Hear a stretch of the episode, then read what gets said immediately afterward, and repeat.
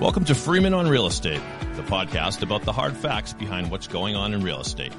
Realtor Mike Freeman of Coldwell Banker, who holds an MBA in finance, draws from his financial background and deep network to bring the most value for anyone looking to buy, sell, rent, or invest.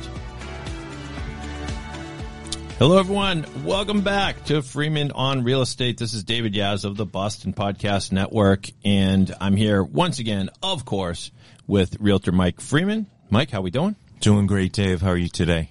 Great. And it looks like the guest that you had on the last episode of the podcast, I guess, passed the audition because he's back. Mortgage expert Rich Roseman is here. You want to, should I give him a round of applause, Mike? Yeah, let's do that. All right. There we go. Kind of what I get every time I walk into the door at home. Every time, like he's used to that. Are you sure? All right. Well, I gotta, I gotta figure that one out. But I know you guys are going to continue your conversation today about all things business. And so, Mike, we look forward to that. So go ahead. Okay, thank you, Dave. So, Rich, one of the things that is always talked about in our industry, and you and I have in the past have had conversations about this, is, is timing. And sometimes in this environment, you see buyers who are saying, well, I, I just want to wait it out. I think prices will go down or I think interest rates will go down. And, and you, you just hear that and it makes you cringe when people talk about that they want to wait it out. And so my question to you is, how do you deal with that? And then, and specifically, probably the next question is, is it a good time to buy real estate? Goes along with all that. So how do you handle that? Well, there are so many people out there that like to gamble, and that's what you'd be doing if you're trying to time the market. You, are not going to have any greater luck in timing the real estate market, whether it comes to home prices or mortgage rates, than you would walking into a casino today and trying to pick the right color or number on roulette.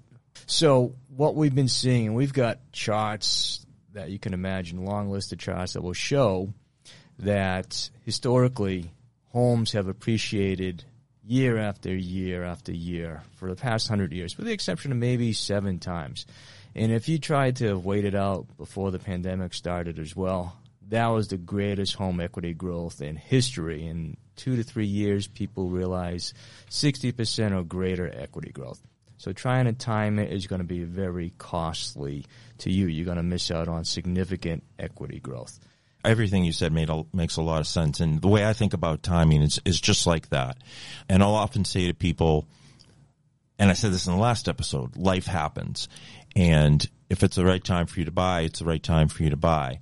And we're talking earlier about how there's somebody that I know who a couple years ago, he said, I'm going to, I'm going to sell my house and then in a couple years prices will come down and I'll buy a new house. And I thought to myself, okay, so you're smarter than everybody else. Nobody else has thought about that. So it didn't work, big surprise, timing doesn't work. So I'm sure right now he's looking at it thinking, maybe I shouldn't have tried to time the market because prices are higher. My house would have been worth more, but that's the way it goes. So the lesson there is don't try to time the market. So true. So the next question I have for you relates to the current situation. So you and I are working on a deal right now, and you actually texted me after we spoke earlier, and you texted me something really interesting about a specific scenario regarding this person's mortgage and and the appraisal and what we could potentially do for him. So could you maybe talk about that a little bit, and then I'll elaborate as well. Sure, sure, that makes sense. Every buyer's situation, of course, can be unique and we have to do a deep dive into their profile and understand exactly what we're dealing with when it comes to income, assets, employment, credit, their goals as well, of course. So in this particular case, you have a married couple looking to purchase a home together, and they already own uh, a couple properties as well. So we have to see how does this work to achieve their goal, plus make him as appealing as possible in this competitive market. And in this particular case, there were some credit challenges, a good amount of debt, and we had some properties that they own that they weren't going to sell, and we didn't want to make this contingent on a sale of a home because that could be less appealing to a seller, especially in a competing offer situation. So, in review of their situation, we discovered that eliminating one borrower from the application, focusing on the other borrower's credit and debts and income was enough to support it, and make sure that they didn't have to do it contingent on another home either. So it worked out that instead of trying to pigeonhole somebody into one plain vanilla situation, it's best to look at all the moving parts and figure out what can be done to achieve their goal at the most comfortable payment. And that's what we always focus on is finding the best solution for the buyer at the most comfortable payment. Makes sense. And I didn't even know all that. And so, but that's a good thing. It's not a bad thing. It's a good thing because I have my role. You have your role. I'm involved in your role, but I don't know everything. An attorney has their role. So, and I'm not going to know as intricately the personal finances of somebody. I don't want to know, but, and that's part of your role. So I'm glad that you kind of differentiated there and mentioned some things that previously I didn't know. And sometimes I do and sometimes I don't. And, but and you're not going to know anything personal about No. their situation either. We never, Never. disclose that. So. I have no idea how much any of my customers make, how much they had saved. None of that. I never know that. And I, I'm glad. I don't want to know that about them. So that's, that's a good thing. So just going back to this situation again. So earlier today, if I'm remembering it correctly, you asked me if I thought that this particular house, we had an accepted offer last week. We had the appra- we had not the appraisal, the inspection a couple of days ago, and so Rich sent me a text and he said, "Do you think that maybe this house would appraise for a little bit more?" So that we can do that temporary buy down program that he talked about in the last episode. So that's something that we're currently looking at right now. But I'm glad you brought that up. Was a- that like an hour or two ago? Yeah, yeah, exactly. We're, we're no matter what's going on, we're always thinking about what can we do to make things better for the for the buyer. And that temporary buy down program allows someone to take advantage of a lower rate for the first two years, what I call a low teaser rate for the first two years. Essentially, they buy down the rate year one by two points and then year two by one. So if they're qualifying at a rate of seven and a half percent, and this is just an example, not actual rates, year one means they would have a that's two points lower at five and if they don't refinance, then year two comes along and it's one point lower, it'd be at six and a half percent.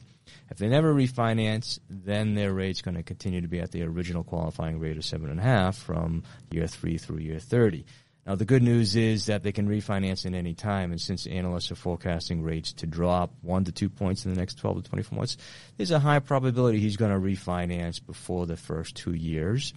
And the way this program works is he'll ease into his payment with a very low starter rate, and then eventually, when he goes to refinance, he can maintain that low rate and payment as well. The cost of the subsidy, well, that gets rolled into the purchase price. So that's why I was asking, you know, can this property particularly afford an additional small bump up so that it can be built into the purchase price? In today's market, appraisals have not been an issue for us at Guaranteed Rate Affinity. We've been having great success with that. And the way the market is with demand being so high and supply so low, every home tends to have more equity than anticipated. So I'm sure it can offset the cost of the subsidy to buy down this two for one rate program. What I wanted to also point out is though, if that gets done and they do refinance before the end of the second year, whatever's left over for that cost of subsidy, because we're holding it in escrow, can be applied towards the cost of refinancing if they choose to do so. So that money doesn't get lost for the cost of the subsidy. And, and I think that's great, not only for people who might be first time home buyers, but if I'm a seller right now and I've had a mortgage and I have a rate of 3%, I may be very reluctant to sell my house and buy something new, whether I'm downsizing or upsizing, because my interest rate may go from three or the high twos to seven and a half or eight. But with the temporary buy down, like to use your phrase, you're easing into the rate and you're not going to have to deal with that incredible jump. Yeah, they're going to go up, but you're probably going to likely be able to refinance. And it goes back to what you said earlier about dating the rate and marrying the mortgage. Did you say marrying the mortgage or marry the property? Which one did you say? I know it's tricky. It's marry the home, date the rate. That's right. Marry the home. Okay, that sounds better to me anyway, since I sell homes. Okay, one other one other question, and I know you alluded to this on the last episode, and I'm glad you mentioned it because hopefully got the audience thinking about it. But I want to go into a little more depth. Is the Fed and the role that they play? And so it's been, everyone probably knows well that it's been tricky. And we've been in this inflationary economy and the Fed's been trying to battle that and it just doesn't seem like the Fed has been able to do what they want to do. And so my question to you is, what's going on? Why are, why are we seeing that? I know it's it's been so troubling and frustrating for the feds and of course everyone else in a, an abundance of different industries, especially ours. So, you know, first off, the Fed's number one tool to control the economy and to improve situations is trying to get inflation down, and they do that by raising the prime rate, the cost of borrowing by banks and other institutions. And if they can increase that high enough, it's their thought that that will slow the economy, and then eventually people will stop buying and spending and investing in things, and the economy will have inflation drop. And as inflation drops, because mortgage rates directly correspond with inflation, we'll see mortgage interest rates drop as well. But they've been struggling because one thing that stands out to me is consumers are not reacting normally to this historical approach. The feds have always done this when inflation has risen and they've gotten results. The only thing that stands out is we've never experienced a pandemic before, whereas people were tied up for two to three years. They got a great deal of funding from the government, saved it all up, but couldn't spend it. They lost two to three years of their lives. And now that we're out of it, they're back out there trying to enjoy their lives, trying to get back what they lost, and they're spending money even without getting the, the government's subsidies anymore at a rapid rate.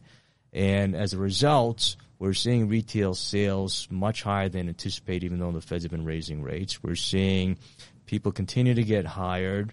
We're seeing unemployment rate, rates still dropping and payrolls increasing, people enjoying themselves. And that's the one thing that the Feds didn't anticipate. And they've raised rates at a rapid pace to try to get the economy under control. So it's all new to everybody, and the Feds are struggling with their objective as well as what to do next. A lot of thought process here is that, well, let's see, let's set things settle in a little bit and see if the consumer starts to respond to these higher rates and eventually the economy will start to level off again. But it's hard to sit and wait back, and the feds always have an itchy trigger finger. They definitely do, and not to get too much into politics, but my philosophy is that the I, I feel like the Fed like I hear everything you're saying. It makes a lot of sense with the pandemic and people spending, and it really hasn't slowed down. But, but I feel like the Fed wouldn't mind it if they raised rates to the point where it, it almost puts us into maybe not a recession, but they wouldn't mind if people got laid off and people lost their jobs and it just every once in a while I think about it and it, and it kind of bothers me that I feel like they're going to end up going overboard because there've been so many rates like you rate increases like you said and it's happened so fast and I don't know if they're given it enough time to see what the impact is so I worry about that. Oh yeah, I agree. I agree. And, and that's part of the result from the feds is when they do what they're doing is often triggers a recession but because of the positive results we're getting, there's talk that we'll probably have a very soft landing and maybe not have a recession, although some people think that we were already in a recession. Yeah. So again, there's always three parts to, to every type of analysis, the pros, the cons, and those in between. Yeah. I mean, that's a good point. And I feel like we might already be in a recession, which gets back to your earlier point. Why does the Fed need to keep raising interest rates? But you're right. There is some evidence that there's still some inflation in the economy. So we kind of have both going on. Right. right. It's, it's a tough time. Really good insights, Rich. I think I'm hoping that my listeners will also become your listeners and they got a lot out of what you had to say because there's just so much valuable information that you share with us today about what's going on with the economy and interest rates and both of these episodes. So thank you for being here. I really appreciate your insight. My pleasure, Mike and Dave. I love teaming up with you guys. Rich, could you remind our listeners one more time where they can get in touch with you?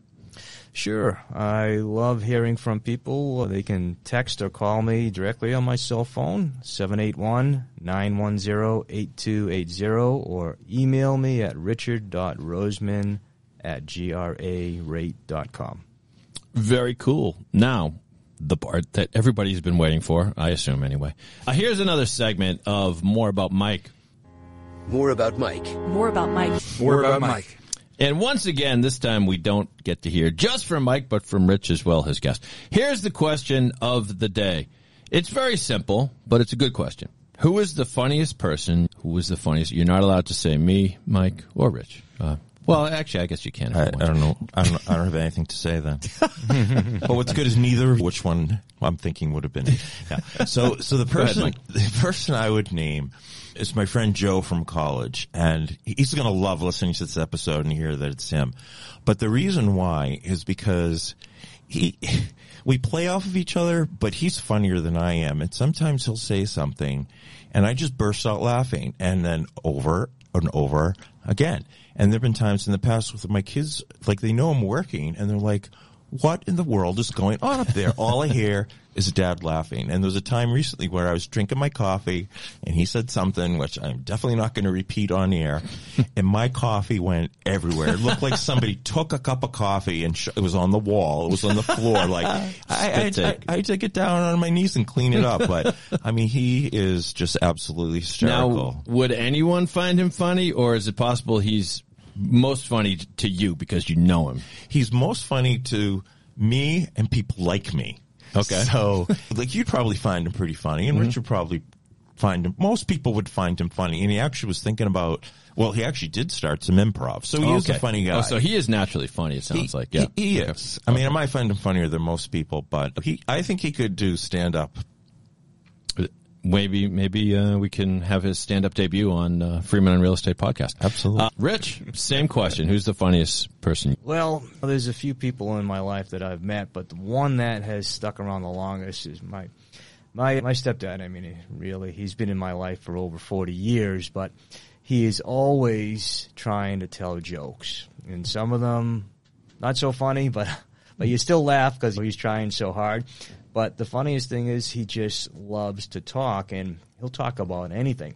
And you don't know if he's trying to be funny when he's talking to you or not. If this is a joke where he- he'll talk to you for 10 minutes about how he tied his shoes this morning or how he spreads peanut butter and jelly on a slice of bread. And you're just listening there. And sometimes without offending him, I'll just like blank out and like 10 minutes later, he's still talking about like, where did I go? but, but but he he he has a habit of of making anyone he encounters uh, laugh because he, he's always got something funny to say. That's great. And it, it sounds like not separate and apart from jokes, just his normal sort of banter makes you laugh. Yeah, yeah, Yeah. it does. Because that, I mean, I have friends that will go on like a rant and it's not necessarily funny to anyone else, but because I know the person, it's just like, oh, here he goes again. And it's, it's just great. Does, does your stepfather have a, a signature joke? Are they dry jokes? Are they corny jokes or what are they like? He's got quite a handful of some of those corny jokes. Like uh, if you're holding a, a mint in your hand, he'll tell you, "Oh, the guy that made that made a mint." Yeah. and I'll and I'll hear the same jokes 10, 15,000 times. So. I mean, for, I think the, maybe there's a reason they call them dad jokes. Is Yeah. The older I get, the older I, I laugh at those jokes. I mean, the, the, and that's a totally corny joke, but it made me laugh. Yeah. The the the dad joke I heard. re- Do you mind me sharing? No, uh, Mike? please, please. The dad joke I heard recently that really made me laugh was my my wife asked me if I'd seen the dog bowl. I said no, I didn't realize he could. Thank you, thank you, thank you. That's good, Dave. I like it because I like the image of the dog bowling and the, at the That's bowling alley. Yes. Okay. All right. Well, another successful episode of Freeman on Real Estate. Mike, uh, last time we gave Rich, I think, an, an A for his performance. How do you think he did this time? I think I'd have to give this one an A plus. It was a little bit better. Wow. Yeah, Oh, wow. he he really hit it out of the park.